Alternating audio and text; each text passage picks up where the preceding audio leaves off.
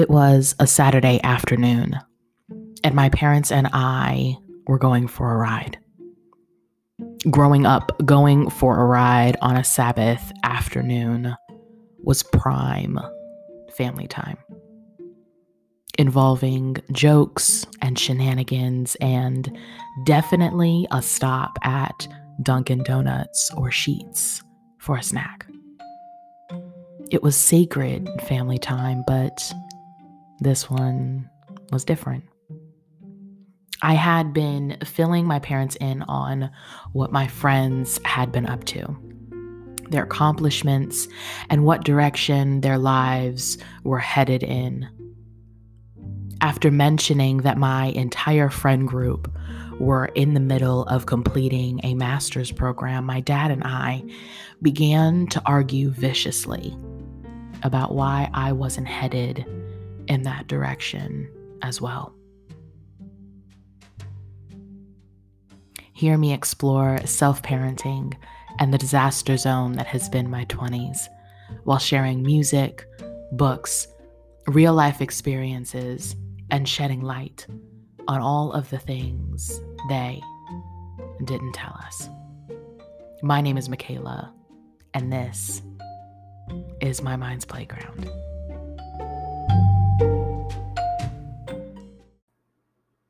I remember thinking months before this argument occurred about how I wanted to throw the template in the trash. There is this societal template for how to live and operate your life. It keeps people working till their fingertips bleed with caramel crusted dreams of a sweet retirement on a beach and a dream trip with the family to Disney World. I had followed this template to the T up until this point, and I wasn't impressed. And now that I had full autonomy of my life, I wanted to do something different. I want to live on my terms, untethered from systems and people who deem a year of my life worth less than $50,000 a year. And I fail to understand how and why we can all sit around and agree and still nothing change. I want to be free. I've had a taste of it now, and it is everything I thought it would be and more. Now that I know how good life can be, I I am completely ruined for settling for anything less, for falling for the lies, for drinking the Kool Aid. I can't quite make it there anymore. What they don't tell you, what they don't know how to tell you, is that you can throw it all in the trash. That this typical, predictable, capitalism benefiting way of doing things doesn't have to be the way you do them. No one is an expert. No two lives are the same. We are all just accumulation of a vast variety of experiences trying to make it by. Letters to my 14 year old self. I am so proud of you. It's because of the choices you made this year that I know what it feels like to be incandescently happy. You made monumental moves to create friendships, a whole new family, and you took the time over and over again to self care the hell out of yourself. You discovered real fast that I would only remember the nights of jokes and laughter and not the nights of overstudying. And you were right. I cannot thank you enough for your audacity to color outside of the lines, even just a bit. It is because of my audacity at 14 that I don't have the capabilities to settle for anything in my life.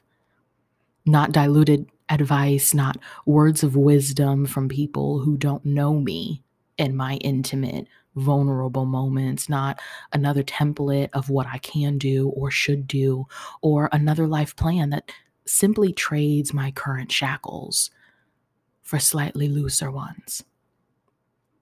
That argument with my dad happened four years ago, and as I get older, those feelings have only grown stronger. I am even more determined now to live, to rest, and to reject any narrative that tells me that my worth and the worth of my life is linked to how hard I am working and how much of my personal life I am willing to sacrifice.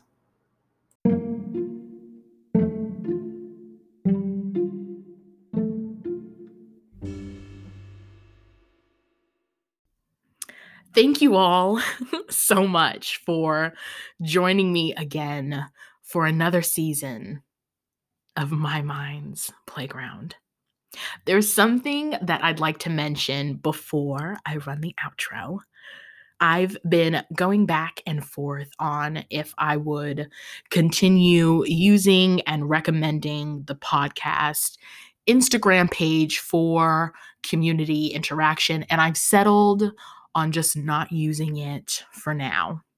I take so much joy in the creative process that is this podcast from writing the scripts to producing it myself. It's a wonderful hobby that I've got going on, and I am both hesitant to monetize it with ads and to also enter this arena of hustling for engagement and followers on Instagram because I really don't want to poison it for myself. So, if you'd still like to see and hear clips and background shots for the podcast and even see some pieces of my everyday life, I will be where I've always been at Maklibabes on Instagram. That is M A K L I B A B E S. That is it for updates. Thank you all so much. Roll the outro.